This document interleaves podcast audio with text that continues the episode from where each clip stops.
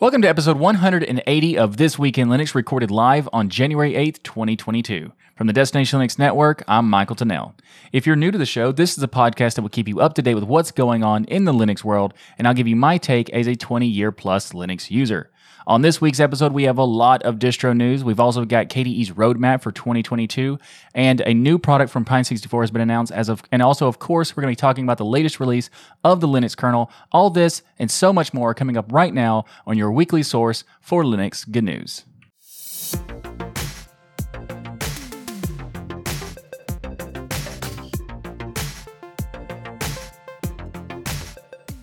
This episode is sponsored by DigitalOcean and by Bitwarden.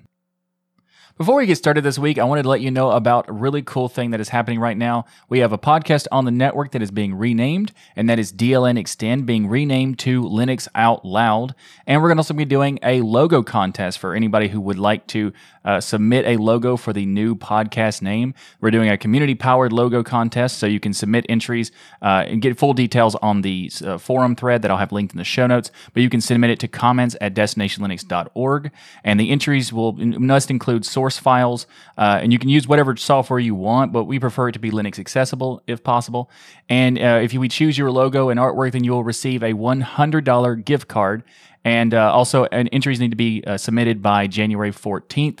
And uh, I, I, look forward to checking out all the logos. And I hope you are going to be excited about this new change because I'm personally a fan of this name. Linux Out Loud is such a cool name. And if you would like to participate in the logo contest, you will find links in the show notes below. And yes, in the chat room, someone asked, "Is so you're saying the abbreviation is LOL?" Yes, yes, it is. A first in the show this week is the latest release of the Linux kernel, which is 5.16. Well, technically, it's not released yet, but it is slated to be released tomorrow, so I decided to assume that it will be released and cover it on the show anyway. And after all, you got to risk it to get the biscuit. So let's talk about the highlights for this latest release of the Linux kernel of 5.16. So the Futex 2 Futex Wait V has landed as a new system call that can help Wine and Proton slash Steam Play better emulate Windows games in an efficient manner by better matching the uh, semantics of the Windows kernel. And this basically should yield some nice performance improvements for those kinds of things. Also, there's the newly announced Ryzen 6000 mobile processor support. Uh, should be in good shape with this release. This support has been working on its in, into the mainline for the past few kernel releases, but they're now at a position where they say that the there's good support for uh, DisplayPort 2.0, USB 4 display tunneling, runtime power management for the XHCI controllers, audio support, and more. The Intel Alder Lake S graphics are also now considered stable and enabled by default. And Intel AMX support has landed. AMX standing for Advanced Matrix Extensions. And no, extensions does not start with an X, but the initialism does.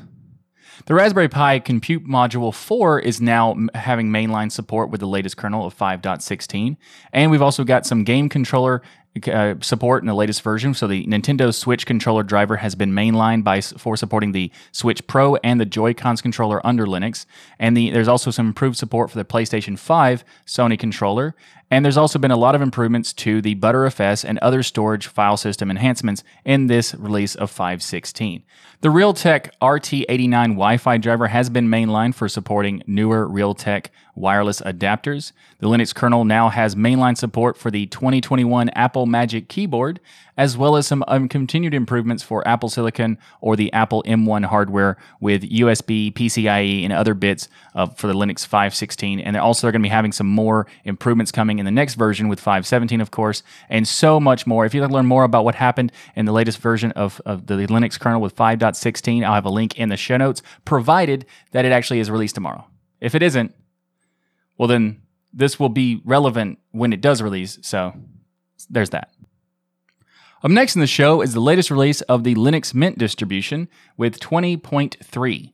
This has the latest Cinnamon release, also with 5.2 for the desktop environment, and it has improved Flatpak and printing support.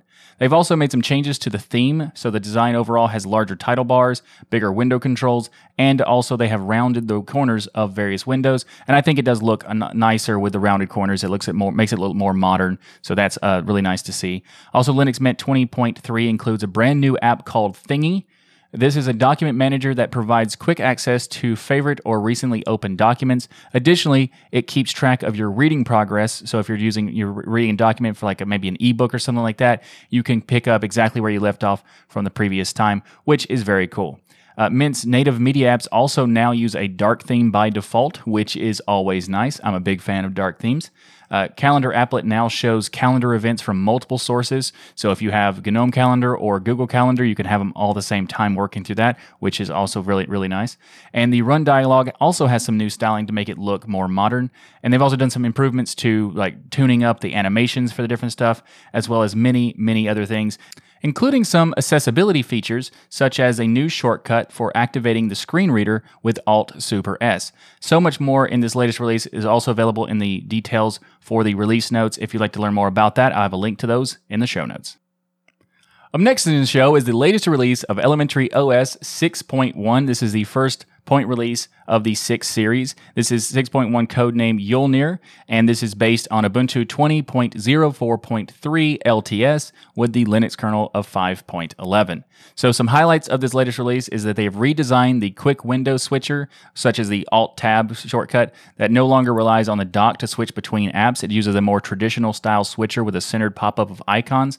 And I think that there's a benefit of having that centered pop up, but I do really like how it switched back and forth from the windows of the previous style. So maybe they could like do a modif- like a modification of having like a hybrid of those things. That'd be kind of cool. Uh, they've also improved some uh, dialogue stuff, making animations on the dialogues. Also, they improved the file chooser portal, and they've improved the dark style of Elementary OS, which, as I said, always nice to see a dark mode applied to everything because I prefer dark mode pretty much anytime I can get it. So nice to see that. Improvements to the application menu as well showed up in this release.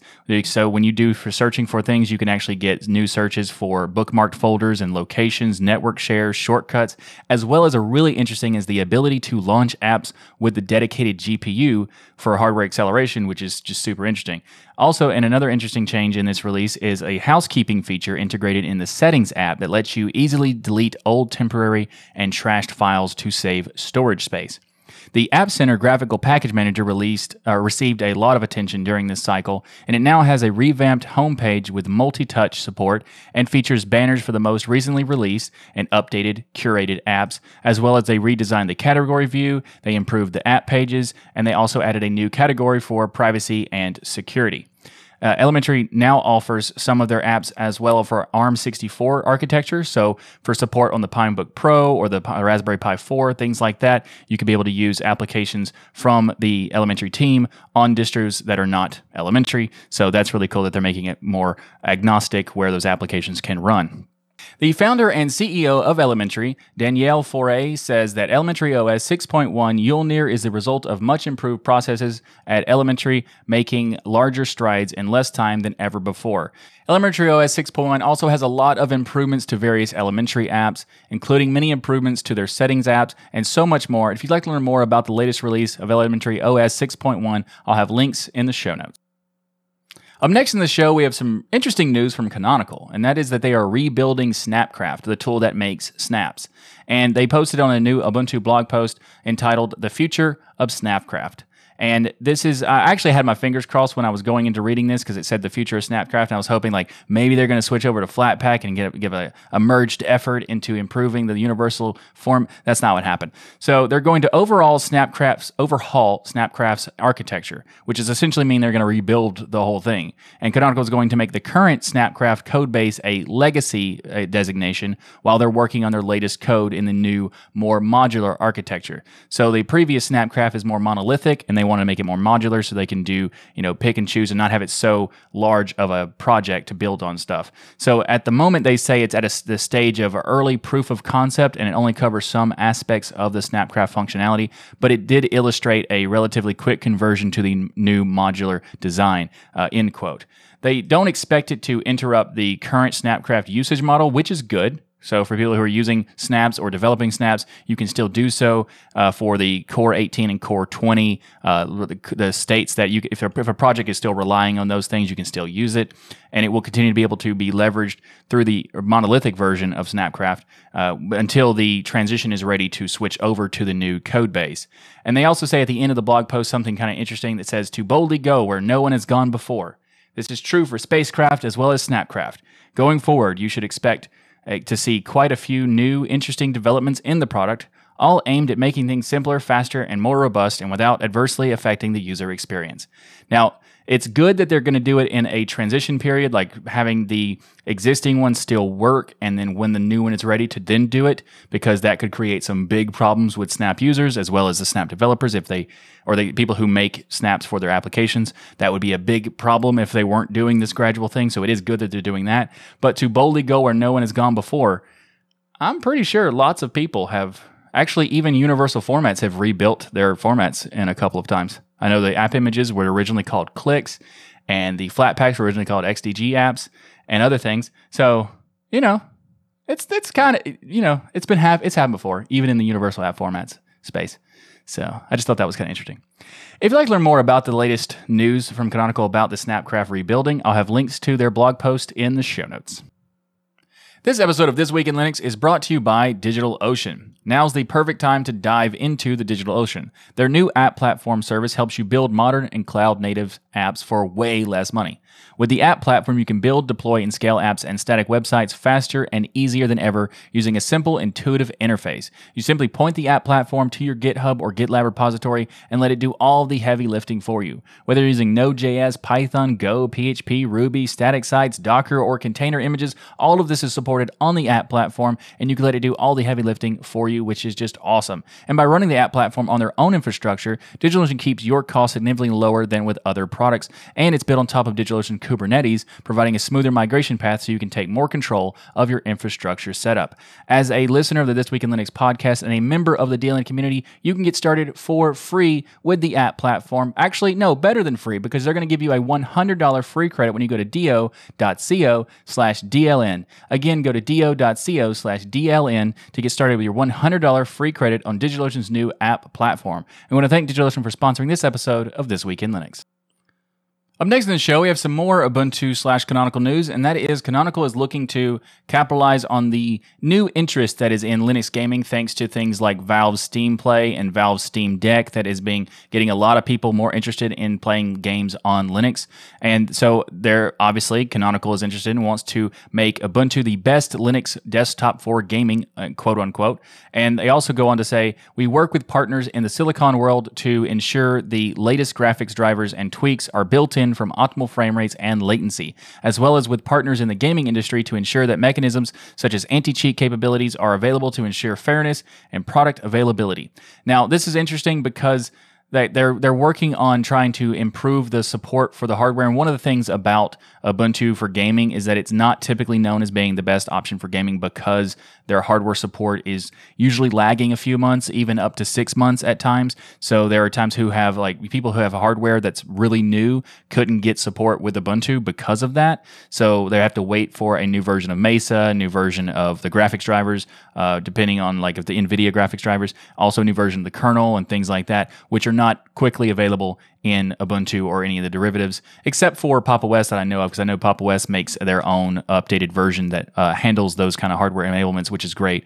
Uh, but there are also other distributions that focus on improving that the, the, support faster, such as Fedora and OpenSUSE and that kind of thing. So it's really interesting to see Canonical wanting to put some effort into this p- space, and they also are now hiring a person for a new role as the desktop gaming project manager for Ubuntu and the this hopefully this would, could lead to some improvements to uh, the graphics driver driver support, the hardware support, and all that sort of stuff. I would like to see that uh, work to be done on like having some integrations and partnerships with like GPU vendors and uh, CPU vendors and that sort of stuff to see what could be improved for them. But at the moment, this is just like a plan to do this. So are they getting serious? Well, they're getting serious enough to make a job opening for it, but we will we'll have to wait and see what happens once this job is filled. So, but if you'd like to learn more about this, or if you would like to submit your application to be on this position,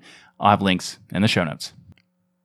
Up next in the show, we have some news from KDE about the roadmap for KDE in 2022. So they talked about having they're overhauling their Breeze icon set. They're also working on improvements to multi-monitor support, which is awesome because I always have multiple monitors. I actually was ha- I did have an ultra wide a little while, but I didn't really like it, so I switched back to multiple monitors. So I always like to see improvements there. And Plasma does have a solid experience with multi monitor support, but it could be better. So I am excited for what's to come. They're also supporting improvements to the Wayland session. They're even saying that it might even be possible to completely replace the X11 session by default, and that'd be awesome because there's been a lot of progress made for Wayland support in Plasma. Um, and now that NVIDIA has added GBM support to their driver, and KWin already has supports for it. Uh, Nate from KDE says that it, he refers to it as a stretch goal, and I hope they succeed in that stretch goal. There are so many awesome features that Wayland can bring that I am very much looking forward to the day that it does. And another thing I want to talk about from this roadmap is really interesting is the 15 minute bug initiative. So uh, Nate says that he started to calling this the 15 minute bug initiative as an effort to fix as many bugs as possible that are trivially encountered within the a quarter hour of basic usage. So when you first install and set up Plasma and start using it, finding some issues here and there, maybe some paper cuts that can be improved, and these are the kinds of issues that you know form some permanent negative opinions in people's minds if they try to like they're expecting something and then they get something else and it kind of like throws them off and kind of taking those taking a, an, a an approach to looking at how they could fix those kinds of things, which is really cool because I think that's a lot, a very important thing to do. And they say that so far it's being limited to uh, plasma and plasma related software uh, to avoid getting overwhelmed by scope creep, which can totally happen if you put too much on your plate. Uh, but if it is widely popular and successful, they'd say that they would love to exp- extend it to the apps and the frameworks and that stuff. So I'm really excited about that. And the 15 minute initiative thing is a really interesting approach, especially because I think that there are like the first impressions is always important on anything, whether it's an application, a desktop, or whatever. It's always important to have you know the best foot forward kind of thing on a first impression. So if you'd like to learn more about the roadmap for KDE for 2022, you'll have links in the show notes. Up next in the show, we have a new product from the Pine 64 team, and that is the PinePhone keyboard add-on has been released. So this is a keyboard case that attaches to your PinePhone or your PinePhone Pro when that comes out, and the cost is right now on a discount of $49.99. The retail price will be $69.99 when it goes back up. And this is a essentially it's a, a hardware keyboard that you can attach to your phone. And what's cool about it is that it's not just a keyboard that attaches; it also uh, provides its own battery, and you can connect it so that you have a battery that can charge the phone itself. So you can use the the battery in the keyboard to kind of have like a boosted battery uh, backup kind of thing, as well as when you charge the keyboard, you will be charging the keyboard and the phone at the same time with one cable, which is really, really cool. So there's 54 keys on this keyboard, so plenty of options there. And you can even rearrange the keys if you want to, or you want to move around things based on the layout. That maybe if you don't like the ISO QWERTY layout, you can make some changes here and there to improve that. And it has a 6,000 milliamp internal battery with a manual on and off toggle if you don't want to use the battery. It also has USB-C for charging, and like I said, it's power. It's possible to power the case and the phone as well. They also have o- open and programmable firmware. Speaking of which, they have just announced that the uh, FWUPD or FWUPTD, as I like to call it, it's FWP FWUPD. As you can imagine, that's why I say FWUPTD and this is a way to have uh, easy access to update the firmware on the PinePhone. So that's awesome. And there's a lot of other cool things about this. If you want to check it out, I have links in the show notes below. But also, quick note not all of the mobile S's that support the PinePhone also support the case. So at launch right now, the keyboard is supported by Postmarket OS, Manjaro Linux, uh, DanctNIX, I think that's how you're supposed to say it, and also Mobian. So if you use one of those, then you'll have support for the keyboard case. Otherwise, you'll have to wait a little bit for that support. If you'd like to learn more about this new add-on from Pine64, I have links in the show notes. Up next in the show is the latest release of Ubuntu Touch. So we got some more mobile Linux news, and this latest release of OTA 21 is based on Ubuntu 16.04 LTS. It has a lot of cool highlights to talk about. So first, first of all, we have a redesigned greeter. So the entry screen for PIN and password has been completely redesigned to make it look more modern. They have a new font installed, and also there's a new magnetometer and compass plugin for all Halium 9 and later based devices, and they've added the ability to clear the list of recent or missed calls. The UBport devs say that most notably the style of the greeter has improved significantly to give a more modern and slick appearance, and it shows a different style depending on if they use a PIN or a password to unlock. And there's also some improvements to the storage overview page in system settings. This has been revamped in OTA 21 to better detail how much space is being occupied by Ubuntu Touch core files and also the system partition layout. And they've also made a lot of improvements to various different things, including some important stuff like the MMS support to now allow uh, Ubuntu Touch to notify users to re download an MMS message if it wasn't received properly the first time, and a lot more. So if you'd like to learn more about the latest release of OTA 21 from Ubuntu Touch, you'll find links in the show notes. This episode of This Week in Linux is brought to you by Bitwarden. Get started right now with your free account at bitwarden.com/dln.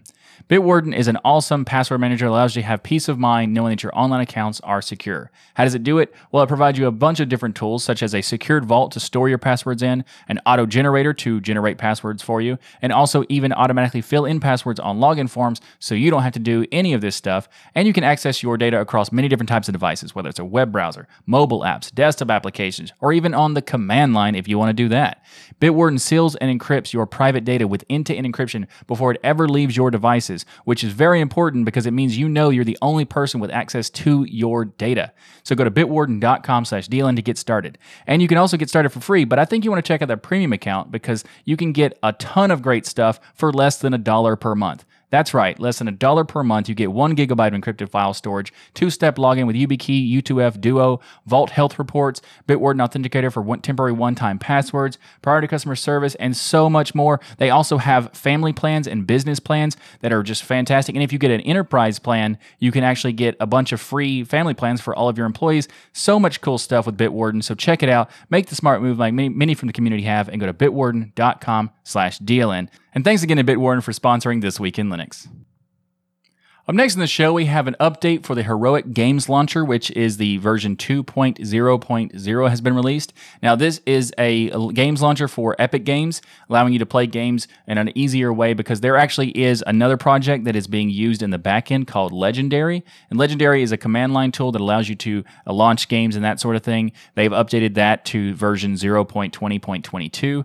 And this is a, the Heroic Games Launcher is a front end to the Legendary tool. And this is really cool because it makes it a lot easier to do uh, Epic Games games on Linux because for some reason Epic Games doesn't have the store available on Linux because uh, Epic Epic Games is uh, Anyway, there's a new layout with a sidebar instead of a nav bar for this latest release. They also have redesigned the game pages. Also, there's a new login system, so you you no longer need to use an SID. You can log in directly from the Epic Store inside of Heroic. And they've also changed how games are installed. They've made some improvements to the game log, so it will now in, uh, contain system information and game settings, so that you could, if you need to do any kind of support or debugging, you can have that information there for accessibility for that. Also, they've added buttons to clear Heroic heroic cache and also reset heroic launcher if you want to entirely. So lots of cool stuff. They've also done some like refactoring, improvements, optimization for better performance for the CPU and RAM. So much more stuff. If you want to check it out, I'll have links in the show notes below. Below? What? I'll have links in the show notes below. Uh, sometimes speaking is hard. We got some more gaming news to talk about, and that is Super Tux. Super Tux has been around for a long time. It's basically like a 2D platformer Mario type of game. This latest release is 0.6.3. I think it's been around since 2004, and this latest release has a lot of cool stuff. They actually have been added to Steam. Uh, it's not technically playable, it's in early access right now from Steam, but you can download the regular ones. Uh, you can even play this game directly in a browser if you want to, uh, which is really interesting. And they've added some new features features such as wall jumping, swimming. They up, updated the animations. They have an the add-on creator to create uh, easily create add-on packages for SuperTux. They've also uh, made it possible to have optional integration with Discord and so much more. Like the amount of work is impressive that's been put into SuperTux over the years. So if you've never heard of SuperTux, there's SuperTux and SuperTux Kart. SuperTux Kart is a racing game. SuperTux is the Mario 2D scroller kind of thing. So if you're interested, I'll have links in the show notes below for SuperTux 0.6.3. Next in the show is the latest release of Garuda Linux 220101 has been released. There's some new tools, some new community edition stuff, also performance improvements. This latest release is also codenamed White-tailed Eagle, and with the new and community edition, they actually have a version that is now based on the Cinnamon desktop environment. And there's this new tool that I really want to talk about because there's a new Btrfs assistant tool, and this was split from the Garuda assistant utility into a new graphical application that's more specific to ButterFS, which makes it easier to control and manage your ButterFS file systems. Now, this ButterFS Assistant tool has features like restoring snapshots with nested subvolumes under them, also the ability to restore snapshots even if their subvolumes are mounted, which is cool. And I hope that the goal of this split into a specific tool is to make it so that more distros can use this tool like a, a distro agnostic tool, because this sounds like a great opportunity to provide a tool with many other distros that could benefit from it. And they also updated the Garuda system maintenance utility. So it's now capable of informing users about uh, partial upgrades of their installations, uh, up, out of date systems. If they haven't applied updates in more than two weeks, they'll be notified. I mean, of course, the notifications can be turned off if you want to, uh, it's, just, it's optional but they are there. And I think that's a good idea because a lot of people are, you know, wanting to get notifications about their distribution having updates because not everybody's going to be paying attention to the latest releases if they ha- if there are new things. In this way, it'll notify them that there are some things to get. Uh, there's also a new another new community edition, which is KDE-Git edition. This is interesting because it provides like a bare bones ISO for those who want to follow the KDE Plasma desktop environment development a lot more closely. So it's based on the Git packages from the chaotic AUR, but it's as of course this is not meant for everybody. It's meant for uh, experienced users or people who really want to do some like testing of like beta testing of the development stuff. Because there's there's also a Garuda bare bones edition, but that's like that's not the same thing because it's that's just more of like it's more minimal as an approach. And this is more for beta testing because it's bare bones and also from Git. So there you go. And they've also decided to drop the performance tweak tool from the default installation.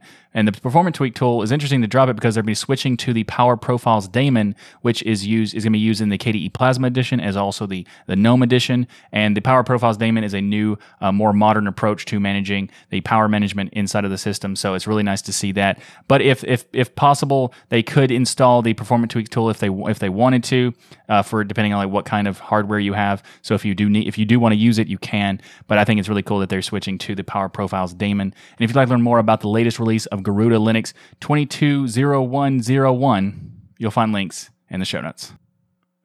Up next in the show is the latest release from Gecko Linux, which is an open OpenSUSE based distribution. They have new releases for the rolling and static editions.